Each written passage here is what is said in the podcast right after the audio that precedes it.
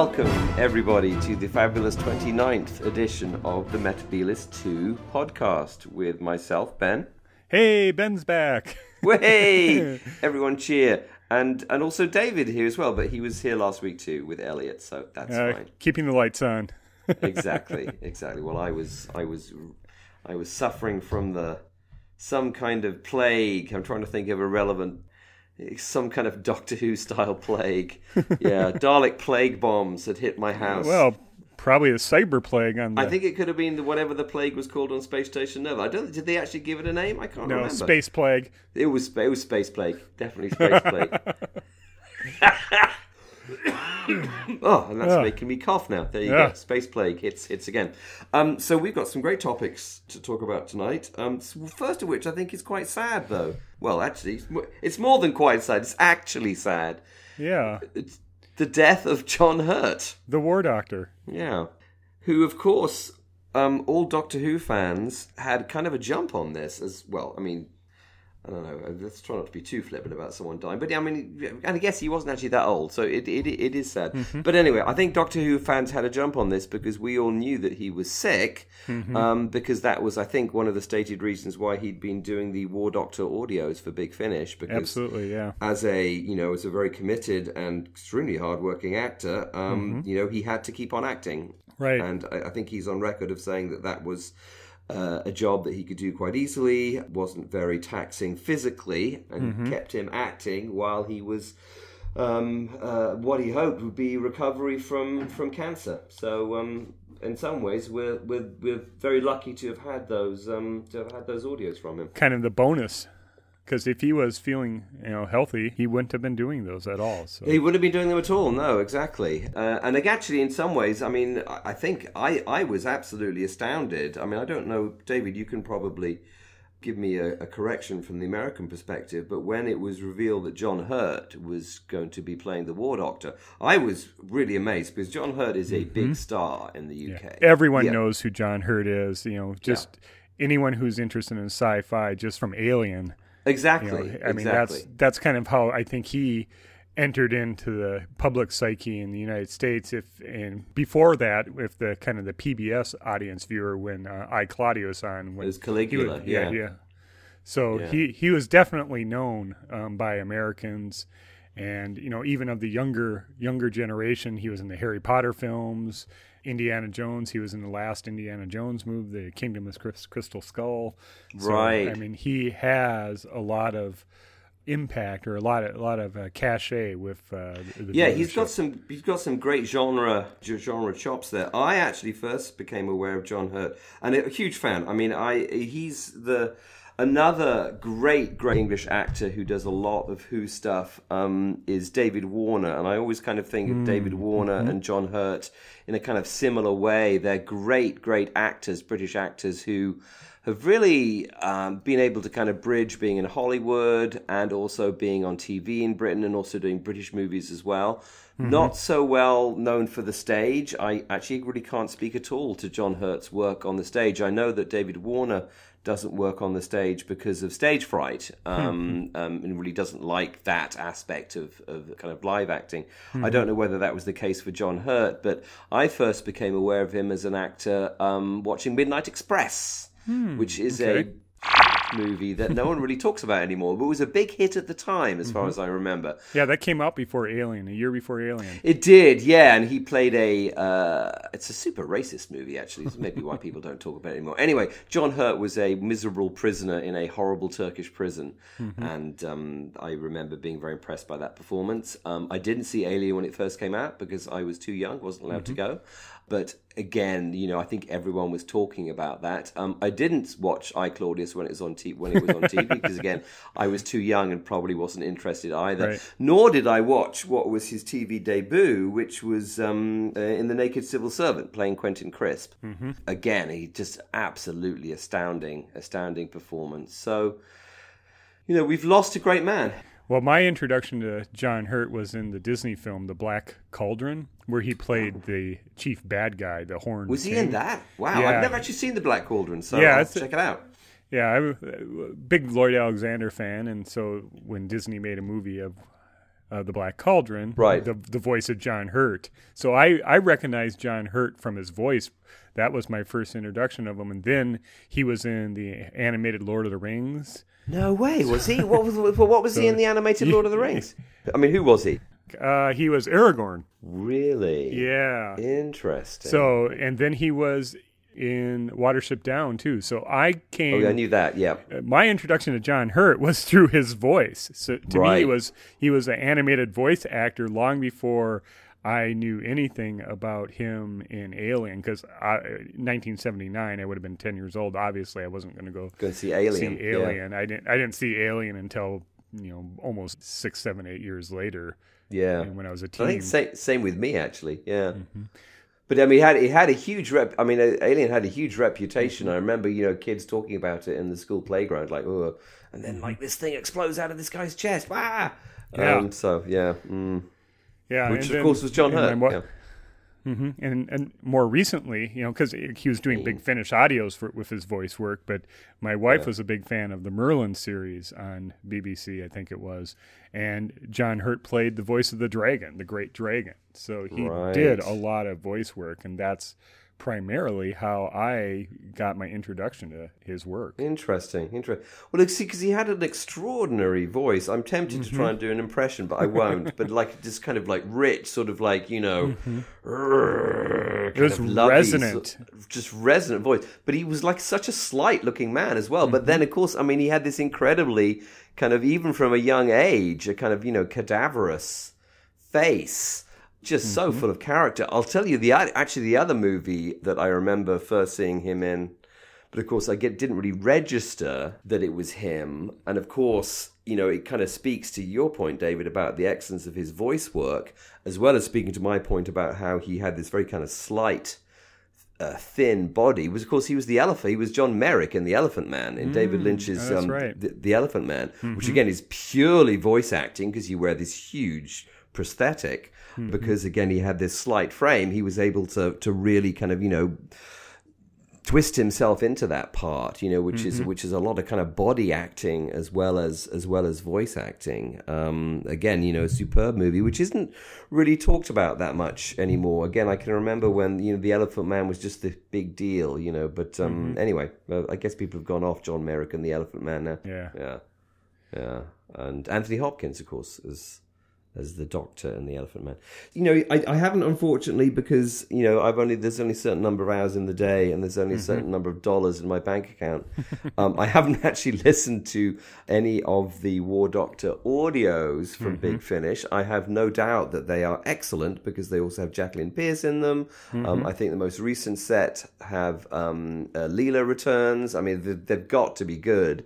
Uh, I, his you know his turn as the War Doctor on the television was perfect. Um, I mean, I think mm-hmm. we all s- felt a slight piece of disappointment when Christopher Eccleston didn't return as the mm-hmm. Ninth Doctor. But I mean, I think you know having John Hurt enter the Who mythology as one of a mm-hmm. Who, a Who actor was was a was a great compensation. It was quite a coup on Moffat's part too to be able to cast John Hurt for the Yeah. War Doctor. I think it Yeah. added. It silenced fan criticism, so to speak. Where did this War Doctor come from? What you know, this is Moffat playing fast and loose with Doctor Who history. Just having an a- actor of John Hurt's caliber, I think, really shut down any kind of uh, or shut Yeah. the door on any opening for uh, criticism for that Yeah. avenue. Yeah.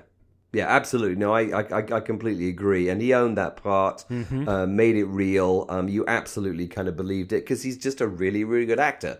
And, um, you know, just sold it completely. This kind of, you know, missing regeneration, this missing incarnation of the Doctor um, is now near part of canon. Um, and I think a lot of that. And I think if you, as you've just pointed out, David, I think most of that is down to John Hurt rather than rather than to Steven Moffat.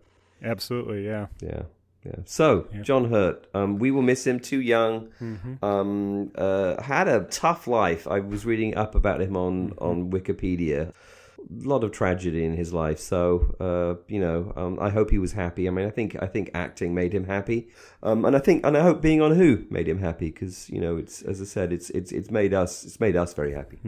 I think it did because otherwise he would have stepped away from the role once the anniversary episode was filmed. Yeah, yeah, and I, and I, and I think it's I think you know again it's it shows how the kind of currency of being involved in Who is mm-hmm. it's it's it's it's high. You know, I mean, actors mm-hmm. it's it's not a slumming job. You know, actors are really really keen to be involved in the show, which is great. It's in, interesting that both he and, like say, Derek Jacobi managed to avoid Doctor Who in the 70s and 80s when, you know, I guess John Hurt was focusing in on his film career Yeah, in yeah, the yeah. 1980s. But in the early 70s, he was a, you know, jobbing actor. He was just starting out, but he managed to uh, not be in Doctor Who. And fortunately, RTD brought the series back in the um, 2000s, and it did catch on. It became something more than it was in the classic era. Yeah. That an actor like John Hurt would see it as not slumming or not doing someone a favor. Yeah. As a as a good uh, as a good role to take on. Yeah, yeah, no, some really kind of ju- ju- juicy parts. That's not to say, you know, that there weren't that you know we were kind of privileged to have had some astounding you know actors in the seventies in Who, but um, yeah. So yeah, so it's sad. I mean, I was genuinely sad um, when he died. I mean, and- I Yeah. mean, you know, it's more of the people that you like dying thing, which apparently Right. was a thing in 2016. Though I think that's just statistics. Like, you know, that's just it's just social media actually, because we know everyone's died is the reason why we're so. you know, I guess David Bowie maybe in Prince, but whatever. Um, so yeah, John Hurt. Uh, as I said, I mean, I he died too young. Uh, I hope he was happy. Um, And um, yeah, anyway. And we're gonna lose another doctor here the end of the year. We are. We are going to lose. Peter Capaldi. Yeah, I. Uh, so. Yeah, hopefully not to any anything fatal, but certainly fatal to his incarnation of the Doctor. What do you, uh, David? What do you think about this, or have you already said from last week? I haven't listened to last week's yet. I didn't even know it was out. Anyway, Well, I would say- I am. I was surprised by it because I really thought that he would have stuck around for one year under Chibnall. oh, I was really hoping that he would. I was you and me both. really hoping that he would. Um, I personally think. Um, I actually think three years isn't long enough. Um, I mean, they're stuck in this kind of Patrick Troughton, you know, Peter Davison. Oh, it's got to be three years, you know, cycle thing. I think four. It's now with Modern Who, you've got to give it 4 well, they are giving it four because he had Well, an that's off year. true. That is true. He did. He was. He has been Who. He has been Doctor Who for four years. You are correct. Mm-hmm. But of course, the BBC and well, actually, the Conservative government, in their infinite wisdom, have denied us um, a series of Doctor Who this year. Um, thank you very much. Um, Or last year. or last year, I mean. Um, I'm, I'm not happy. I'm not happy. I, I, I liked him a lot. I think it's a wasted opportunity. Um, I don't think he was utilized as well as he could have been. Um, And I was looking forward to seeing him here, seeing him do more with the part. But there you go. He's an actor. The tabloids are suggesting, or at least uh, Daily Mail is suggesting, that he was kind of encouraged to depart along with Moffat because the BBC wants to cast someone younger. I'll have to say the Daily Mail is trash. Um, so anything you read in the Daily Mail is usually wrong, especially if it's critical of the BBC. Um, So I, I, I personally take anything you know with a giant pinch of salt. if it- true tabloid. if it comes out of the Mail. Um, Okay. The right wing tabloids in the in Britain are are pathologically hostile towards the BBC. So anything Mm-hmm. that casts the BBC in a bad light is grist to their mill. However, it wouldn't surprise me, having just dismissed the story, I'm now going to agree with it. um, it wouldn't surprise me if, like the the Oxbridge idiots, of course, of which I am one. Um, Oxbridge educated idiots at the you know, upper echelons of the BBC are demanding that they, we have someone young and lissom like Matt Smith back again, which I think, well, why not? But you know, you should have given the guy another year. Well, I think uh, it'll be interesting to see who they cast because there is a groundswell, I think, in certain segments of fandom, kind of the hardcore uh, vocal, the ones who blog, the ones who write, the ones who send out lots of tweets, Once you post on forums. right? Po- yeah. yeah. Um, I, I think a, a large percentage uh, are looking for either a woman being cast as the doctor or a non-white male actor. So it'll be interesting to see if the BBC goes along with that kind of Right. hardcore fan, Right. uh, the whims of hardcore fandom, Right. or if they will try to play it safe and go for someone along the lines of a Tennant or a Smith. Right. Okay, I'm going to hardcore throw this down, and obviously we'll be talking about this, I think, at length on subsequent podcasts. It should not ever be a woman.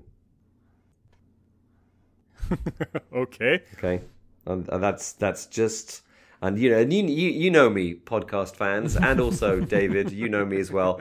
I'm I'm as I'm as lefty, feministy as they come, but it will be a they will it'll from my cold dead hands will they mm-hmm. extract Doctor Who as a woman. I'm sorry. Okay. All right. Well, that's controversial. Uh, maybe we'll finally get some emails from outraged. Uh, outraged listeners and to be like, no, that's wrong. I mean, I mean, what do you think? I mean, surely you agree with me. Surely, surely you agree with me. uh, no. Okay. I'm open. I really just hope they cast an actor that can carry it off. Okay. All right. And if that's a woman, great. That'd be great. I'm I'm hoping for an actor that will have someone who will regenerate. he or she will do their three years and re- get regenerated into another actor. Is my is my hope. You know, because my concern is that Moffat has been in a little longer long. than perhaps he should have been, Yeah. and the uh, the audience needs to uh, regenerate, and I think the whole uh, BBC TV landscape certainly has changed with uh, um, watching online, and, and really, I think the show perhaps may even be more popular in the U.S. right now, Right. outside of Britain than it is currently in England, you know, Scotland. How about um? Okay, here's a here's a wild one. I think I think we talked about this on a previous podcast. How about an American? Hmm, Would you go for that? I I don't see that happening. Well, okay. So, uh, oh, all right. So I'm I'm gonna I'm, not, I'm going to talk. so to, the uh, so the name yeah. oh, the name I've heard that I'm kind of going hmm I really hope I mean he's a fine actor but I really hope Yeah. that they don't do it as Eddie Redmayne. Yeah, I, I, I- think he's too. Uh, yeah, definitely not Eddie Redmayne for me. My, I'll have to say, my two top picks, um, from you know me just thinking about it and then also saying, seeing what other people are thinking as well. I was so gung ho for Paterson Joseph. Um, to be the first Black Doctor to replace um, Matt Smith, I mean, I was it was great that Capaldi took over. That's fine. I love Capaldi, but I was very disappointed when Paterson Joseph didn't. Yeah, I, I don't even know whether he was in the running or not. I think he was asked, but maybe he said no. I still think he would be a superb Doctor. I would love to see a more ethnically diverse Doctor Who person. You see what I mean? Yeah. Um, does that make sense? Um, so I'm also pretty gung ho from for Richard. Um, I can never say his name right. Um. Um, I, Oh, A- and from A- the IT crowd.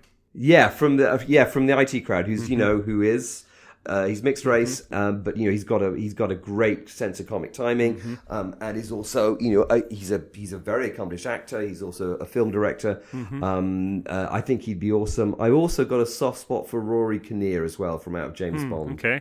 um, who would be a kind of a ooh, just a not a very charismatic doctor, which I think would be interesting. So those are my those are my picks right now. If we're thinking of white male actors, I was kind of toying around with uh, the actor who played Horatio Hornblower in the ITV series in the uh, late '90s, early 2000s. Oh, Ioan Gruffudd. Yeah, yeah, Ioan Yes. Gruffudd. Yeah, yeah. He's a Welshman, so Yeah. that, that's how you pronounce his name. Yeah, Um, yeah, that's a pretty good choice. That's a pretty and good he's choice. in his mid 40s right now. Um, the one thing that I would think that he might turn down the role is he lives in L.A. now. Ah. But you know, who knows how uh, BBC America certainly is putting more funding into the show with the r- animation of uh, Power of the Dalek Yeah. and just funding co co funding uh, se- series. I think series nine, series ten production. yeah. So maybe they would move it towards a more uh, North American filming locations. I don't know. Maybe, maybe. Huh. Interesting. Yeah, so I mean, I guess you know, there's, there's some time yet um, for this to play out. Uh, You know, I think you know all bets are off at the moment. I've also seen uh, who have I see, also seen in the in the mix. Uh, ben Whishaw, I think, has been mooted again out of James Bond. Um, Olivia Colman out of Peep Show and pretty much everything. Wasn't she in Broadchurch? Well, again, she's a Broadchurch alum, so there's a Chibnall connection there. I've also heard. I actually, I would, I would remove my distaff prejudice in order to have Miranda Hart play the role, um, who again has also been um, uh, mooted because I think she'd be absolutely awesome as the Doctor. Well, my suspicion is it's going to be someone young, so somebody probably 35 or younger, probably even in their 20s. And my guess is that that that's as close as I want to guess. I think they're going to probably guess someone they're in late 20s, early 30s. And I think that knocks out it being a woman, to be honest. I think, you know, if we're going to believe the kind of, you know, ridiculous high ups at the BBC, they're not going to take a punt on a sexy young woman, um, but they are going to take a punt on another sexy young man. Um, again, you, maybe this is my prejudice coming out. Um, I think if the doctor is a woman, I would prefer a older woman. Um, because I don't know. Well, you know my rule: the Gives it more doctor has to be older than me. Yeah, that is that's an excellent rule. An excellent rule. The doctor does have to, which again is Paterson Joseph. I am all, I'm I'm going to put my going to put all my my my my lobbying behind Paterson Joseph again. I think Okay. Paterson Joseph or Miranda Hart. Those are my two choices. All right. Well, I think it's fine just as long as we get a good actor that can actually carry the role. Yeah. And I do. I really don't think the BBC is going to um, misfire on that. No, I We'll just, see. I, I, I mean, again, you know, I hope, uh, I, I, again, I've read that, you know, Chib is the Chib is, you know, still working on another interminable series of Broadchurch. Um, I hope he just wraps that up pretty quickly and gets working on, mm, you know, picking a good doctor and getting some Who together. Basically, that's what we need. The world needs Who. The world needs a hero at this time. Yeah. World needs a hero, and he and and he or she is is the hero that we're looking for. Uh, Doctor Who. All right. We, yeah, I mean, I mean, we will return to this subject again. I have Oh, no oh, doubt. There will be rumors of flying all oh through yes, the spring and summer, and um, probably have someone casting. I'm guess they'll make an announcement sometime in October or November. yeah, yeah. I would, I would guess that also. I would guess that also. Um, But I mean, it would be interesting. yeah, I think it would be a real interesting curveball Mm-hmm. if they didn't regenerate at the Christmas special. ooh. Uh, and um, If how uh, if what happens? Well, we have a Christmas special cliffhanger. So Capaldi enters in the TARDIS, staggers into the TARDIS, you know, lurching. Obviously, something's not right. Right. But we get the regeneration at the beginning of Series 11. Oh, okay. What could be? Could be. because possibly Chibnall won't have the actor cast by then. Yeah, that is that is a possibility. My goodness. It's going to be exciting. In so many ways. 2017 is going to be an exciting year. Um, Well, there's hopefully enough bread and circuses to distract us from reality. distract us put it that from the hideousness of our everyday lives, um, which is pretty. Let's face it, pretty hideous right now. so, so excellent. Um, so we're gonna we're gonna we're gonna, Yeah, let's- we're gonna go let's on take a to sh- uh, we take a shot at revenge and see what happens. Yeah, let's take a quick little break here and Okay. uh, pick it up after this uh, musical interlude. excellent.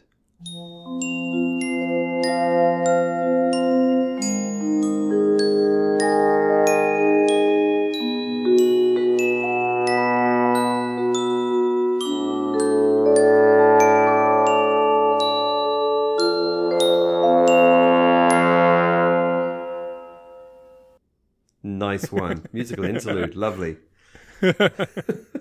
I have a great CD that I picked up years ago, which is the music. It's a CD of all the music they used to play over the test card on, on the BBC. And you, you you know about the test card, right? Yeah, yeah. Yeah, so it's it's um and it's fantastic because of course you know the test card is what you stared at while you waited for television to start. Um, and the idea that I've actually got a CD that has all the music that I used to play over the test card um, is something that's incredibly pleasurable to me. So um, it's one of my very favourite CDs. Now, was that orchestral arrangements or is it yeah, it's just like or? no, it's really really thick orchestral ar- arrangements of kind of you know sleigh ride and um, you know kind of light light classical. It's awful, um, but it's one of my very favorite CDs. Okay. Yeah. Anyway, Well, the music in our episode that we're going to look at tonight is Revenge of the Cybermen, composed by uh, Carey Blyton. But uh, Philip Hinchcliffe did not like what Blyton composed at all. So he asked uh, BBC Radiophonic Workshop to uh, do a little nip and tuck here. And so Peter Howell, uncredited, is really responsible for a lot of the soundtrack of, or the ambient uh, incidental music. which is a shame because I love Revenge Carey. of. I love Carey Blyton. I he should have scored a lot more Doctor Who, as far as I'm concerned. I love Well, all he- that yeah. plonky silly stuff. Yeah, he wore out his welcome with uh, Philip Hinchcliffe. It was not what he was looking for, and I think on I think on the DVD documentary that he was uh, Hinchcliffe kind of just shook his head, saying Blyton just didn't get what uh, he and Bob Holmes wanted. Well, Hinchcliffe is a definitely, you know, a straight shooting son of a gun when it comes to being a producer. Doesn't like anything. Yeah, he's had very a very clear thought. Um, No room for any weirdness with um, with uh, with old Hinch. Um, So I'm not surprised that they didn't get on. But the Cybermen in Revenge of the Cybermen, uh, what do we think about that? Uh, these were the first Cybermen I ever encountered in real life. Yeah, same here. These were the Cybermen, and sort of like uh, I knew nothing about Cybermen until these appeared. Exactly. And of course, ironically, for a lot of other people, they were also the first Cybermen that anyone encountered because they were the very first VHS um, release from the BBC Video was Revenge of the Cybermen. So they, Right. there it's, it's a, it's a, actually it's a very, very key story in many ways. Mm-hmm. Yeah, it started off the videotape revolution in uh, Britain. I think it was like 50 quid or something is what you had to buy originally. That was a lot of money back then. And Yeah. um, uh, well, I guess my parents didn't have a, a VHS player at that point. Mm-hmm. Um, we really had to beg for them to get one of those things. So even if they had had one, we wouldn't have bought it. But anyway. So, yeah. did you come across a story on broadcast first, or through the Terrance Dicks? Oh no, broadcast. Oh no, Okay. broadcast, broadcast. Um, uh, yeah, and I, I, I loved it. I mean, uh, again, you know, rewinding myself back to my younger days, Mm-hmm. I absolutely loved it. Um, I loved Space Plagues. It was a base under siege. It was a space base under siege. Um, it was a callback. You know, of course, we all enjoyed the Ark in space, and to then, Mm-hmm. you know, obviously the, the sets were, were reused to save money because it was the seventies. But actually, um, having a callback like that, and actually, you know, a use of a, you know, okay, it's earlier in time. These people can travel in time was wonderful because you know the Doctor really didn't travel in time that much in terms No. of in terms of it being obvious that he's travelled in time. If you see what I mean. So yeah. And I thought the Cybermen were, were just completely bad, and um, I mean, bad is in you know in a good way. When I say bad, uh, I liked him. I liked him a lot. Um, really liked them a lot. I think they're great. I th- Revenge is a great story. I really enjoy it. Well, Christopher Robbie played the cyber leader, and uh, his, the knock against his performance is it's rather camp. Did you pick up on that at all when you were watching it as a kid? Nah, no. I mean, yeah, No? it's Okay. it's completely went over my went over my Okay. head. I'm afraid. Yeah, um, and you know, I, I mean, I guess if I knew anything about villains at that point, Mm-hmm. um, you know, I was a very callow nine year old at this point. You know, villains are always kind of camp. Um, you know, like you know, camp Nazis and you know whatever. You know, Right. so yeah, uh, completely went over my head. Um, I loved his black earmuffs. Oh, yeah. Um, Yeah, yeah, That yeah. was that was again badass. You know That uh, was uh, innovation there for the Cybermen. yeah. And the other thing that I again I, I remember loving, and I think obviously it's become a little bit of a, a bugbear for Cybermen nowadays, is is their is their allergy to gold, hmm. which I thought was genius at the time when I was 9 because of mm-hmm. course gold is a very rare thing, mm-hmm. and it- uh, obviously one is very impressed by things like gold when one's 9 I thought, mm-hmm. cool, that, yeah, and obviously they're made of silver. So obviously gold would would be a problem to them. And then you get the awesome kind of, you know, one two punch of and the reason why they're so skulking around and being evil and stuff is that they have to destroy the planet of gold. And you know, Mm-hmm. again, what is a greater concept than having a planet that's made of gold as well, or at least Right. a planet that is that is largely gold. Wookey Hole. And of course, I'd also been to Wookey Hole as well. Mm-hmm. Did you recognize it from the television, or was it, were you able to suspend disbelief and it didn't look familiar? It didn't look like the cave system of Wookey Hole. No, again, you see, I mean, I think it falls into that thing that I talked about before. It's the genius of Doctor Who, especially in the 70s, is it, you know, it used locations that were familiar to you. So, you know, as we played Doctor Who in the playground at school, Doctor Who also played in the places that we went to when we were on holiday. So um, it was both completely convincing as Voga. Um, And the reason why it was so convincing as Voga is because it is a place that I had already imagined to be an alien planet when I visited it as Wookey Hole. Worked well. Well, well, but I mean, Cybermats were great. Again, I hadn't met Cybermats before. Yeah, um, they were great. and they'd really redesigned them to be a lot more scary and intimidating than the kind Mm-hmm. of googly-eyed things um, uh, that, um, again, I didn't actually know about because I was only nine. But um, subsequently, one has discovered that uh, Cybermats originally had kind of googly eyes and kind of you know, feelers and stuff. Mm-hmm. And that was the re- that was the look that they did with the return of the Cybermats in the new series too. And I really like the Cybermat design in Revenge of the Cybermen. I, that's my favorite design. Absolutely, they were slinky, and actually, I'll, I'll tell you what they reminded me of at the time, and they still do in a kind of an effective way.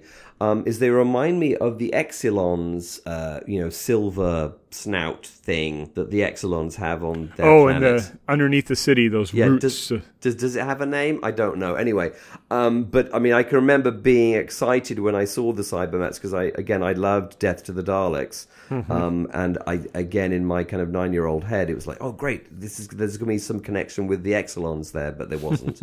but you know, it's it's I just, it's a great design, and they're they're really intimidating and frightening, and the space plague is also intimidating Yeah, and yeah. You know, it's it's a scary it's a scary thing. Well, the Cyberman costume is also very effective because they, inc- um, I think it was Michael Briant, the director, that kind of instructed or worked with the costume designer to put their uh, gun in their helmet. Perfect. You know, yes. so you look and they shoot. So there's, it gives them a much different approach, you know, because the humans on the space station are using machine guns, and then the Vogans are. are um, are using kind of uh, you know Got ray guns, weird ha- looking cyberpunk like Yeah. Mm-hmm. gold gold glitter guns whatever the hell they are. And so it gives all three of the combatants in that story a very different uh, weaponry and a different look. So it's, they're not all gunslingers. Yeah, and, and and the design all the way through is perfect. I mean, you know, obviously the Vogans, they're slightly shonky in terms of their masks, but I mean, to me, again, I think even when I rewatch it nowadays, they have a you know they have a pretty convincing alien society. Um, in the same way that uh, no, Yeah, don't, no, don't like no, I mean, I- design wise, they do. I mean, you know, I mean, I guess Yeah, they have okay. you know, they had that Gallifrey roundel, which is a problem nowadays with um, continuity. But at the time, Only because of reuse. I mean, they have a great logo. Um, they have some really cool looking gold weapons. Mm-hmm. Um, they obviously have a missile, which is neat. Um, but um, I mean, I think we've already said this. It is kind of a waste to have both Michael Wisher and Kevin Stoney in a story, and actually David Collings, who's who's, who's awesome too. As kind of like walk on masked, you know, kind of aliens, but still, well, it's really hard. I mean, it's really hard for me. I have to actually sit down and go, okay, which one is Kevin Stoney? Um, which one is Michael Wisher? Because even even though they made the masks look different, it's really hard for me the because the voices are st- are you know they're half masked, so the voices are still sort of distorted Yeah, as yeah. if they're masked, and it's really hard to go. Okay, that one's Stoney, that one's Wisher, that one's Collings. So it's hard. It's I think it, like you said that is where it falls apart in the casting and the whole idea of the plot, the introduction of gold. It's not really the strongest um, Cyberman story.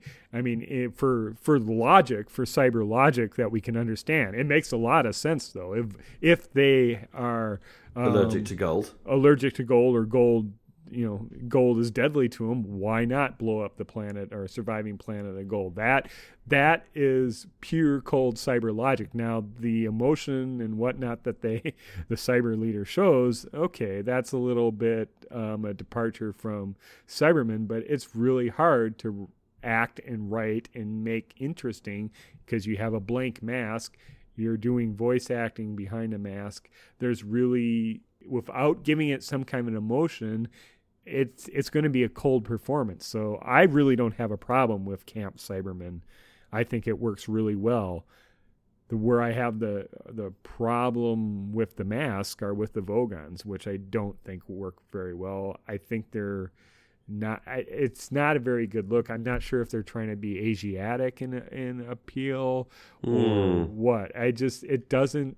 They don't seem alien to me. They seem more cartoony to me, and hmm. I'm not sure it works for my eyes. I'll I'll tell you why I think they worked for me. Um, I they felt to me, and I think they still do, very reminiscent of you know the very exaggerated kind of alien and, as you point out, sort of weirdly Asiatic features of the Vogans mm-hmm. really resonated with me as being as being Century Twenty One style designs. So actually, again, at, at, that age when I was nine, and actually, you know, obviously, I still am pretty much a nine-year-old. Uh, you know, they, they they had that look of the design of Anderson, um, Gerry Anderson puppets mm-hmm. um, from Thunderbirds or Joe ninety um, or Captain Scarlet.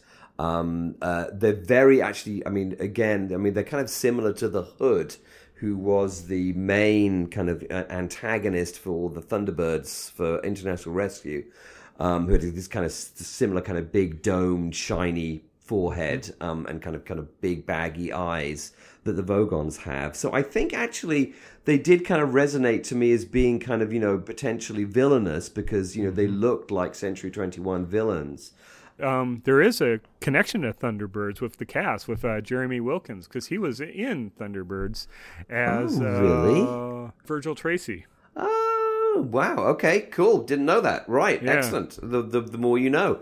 Um, so you know that's that's that that kind of worked for me, and I think I what I liked about them is that they seem to be uh, I mean, there, there's probably a technical word for it in terms of you know where they fit within a, within a dramatic plot, but they were neither good nor bad. I mean, they mm-hmm. kind of were they were needed to be there, but they were neither villains nor nor good guys. They were kind of just the people who happened to unfortunately live on the planet of gold, mm-hmm. and they some of them were jerks, and some of them were okay, um, mm-hmm. which seemed to me at the time, I think still does actually, seem to me, oh, okay, these, these are just kind of, these are just regular folks who are just trying to get along. Yeah, they were also very complacent in the plague of uh, that Kellman worked with the Cybermen to infect the, um, you know, what, they've killed 47 people on that station. Yeah, I mean they were kind of pathetic. Um, again, in sort of you know, in a way that I, actually I still find sort of vaguely realistic. You know, they're sort of you know, a not very successful alien race, even though mm-hmm. they you know they live on a planet that's basically made of solid gold, or at least a little bit gold. Interestingly enough, no one has ever clamored for a return to Voga. Now, even in the Ian Levine continuity heavy influence JNT Eric Saward era, they chose Telos rather than a return to Voga. I'm I'm pretty sure Nick Briggs at this very moment is writing a you know I don't know it's back to Voga, the planet of gold, where everything is made of gold. Oh, I'm sure there already is a big finish on that. If not, then, I mean, they're they're be. very good at plugging continuity. They love it. Gaps. They love all that yep. stuff. Yeah, mm-hmm. uh, yeah. I, I said I have a lot of affection for this one. I know it's got its problems. Mm-hmm. Um, I think the Cybermen do a great job you know. I so. agree. It's very endearing. I really love the main cast. I love uh, Tom Baker as the Fourth Doctor. I love Sarah Jane Smith, Elizabeth Sladen's portrayal of her, uh, Harry Sullivan, Ian Marter. Does, I mean, I I really like the interplay between the three main cast, and you know, like. Uh, Harry carrying Sarah down as a transmat, and Sarah having the yep plague being um, removed from her body through tra- that transmat, and then she kind of wondering what the heck uh, Harry's up to by holding on to her, and yeah. Harry getting excited by having gold and seeing Yeah. gold and being able to buy himself a solid gold stethoscope and be able to retire from the service. And Yeah, it's it's just some very you know I mean it's it's it's very very neatly done and you, there's lots of characters. Um, but they're all kind of allocated out properly. Um, It's all pretty sad. I mean, you know, obviously the ending is, as as usual, you know, it's a hard it's it's hard to pull off, you know, an effective ending with all of these things. But um, uh, yeah, it's great location filming, great u- reuse of existing sets. Doesn't feel gratuitous. Doesn't feel certainly didn't feel like to me at the time, and doesn't feel like now that they were literally trying to save money, even though that they were. And you know, the Cybermen come back, and again, this idea that they're you know that they are defeated and kind of skulking around. Um, you know, they're a kind of a threat that used to exist. I mean, it's just a really brilliant. And this is total, you know, Robert Holmes world building. Um, you know, the the idea that this is, you know, the Cybermen had, were defeated, you know, eons ago, and people thought they'd gone, and it's just wonderful, wonderful kind of, you know, world building that that that, that he was able to do in his script editing for these, you know, and I think actually he was also probably the, one of the main writers. Um, yeah, it's credited to Gerry Davis, but I think Bob Holmes had a huge Yeah, influence yeah. over it. Yeah, yeah, yeah. So it's a it's a it's a two thumbs up for me for Revenge of the Cybermen. Um, I'm sorry that uh, our the, our beloved Fourth Doctor did not encounter the the metal meanies from Telos or is it Mondas or wherever the hell they're from uh, ever again. Well, perhaps in a big finish to be recorded. He, he and uh, Leela. He and Leela, yeah, and I, yeah, it's yeah. No, I mean, obviously, there's so much Doctor Who nowadays. He probably has done already. Um, but we're gonna, we're gonna, we're gonna park 80s Cybermen for another episode, right? yeah, I think so. Yeah. Well, let's call it a wrap here then. Let's call it a wrap. You've been listening to episode 29 of the Metebelis 2 podcast. I've been David, And I have definitely been Ben. and thank you so much for listening. Thank you and good night.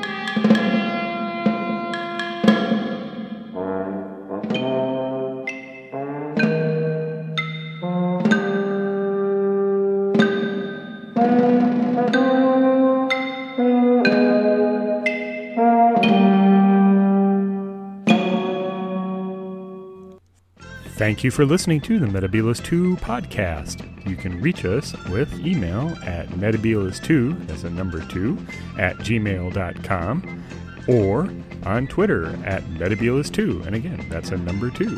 Hope to hear from you. Bye.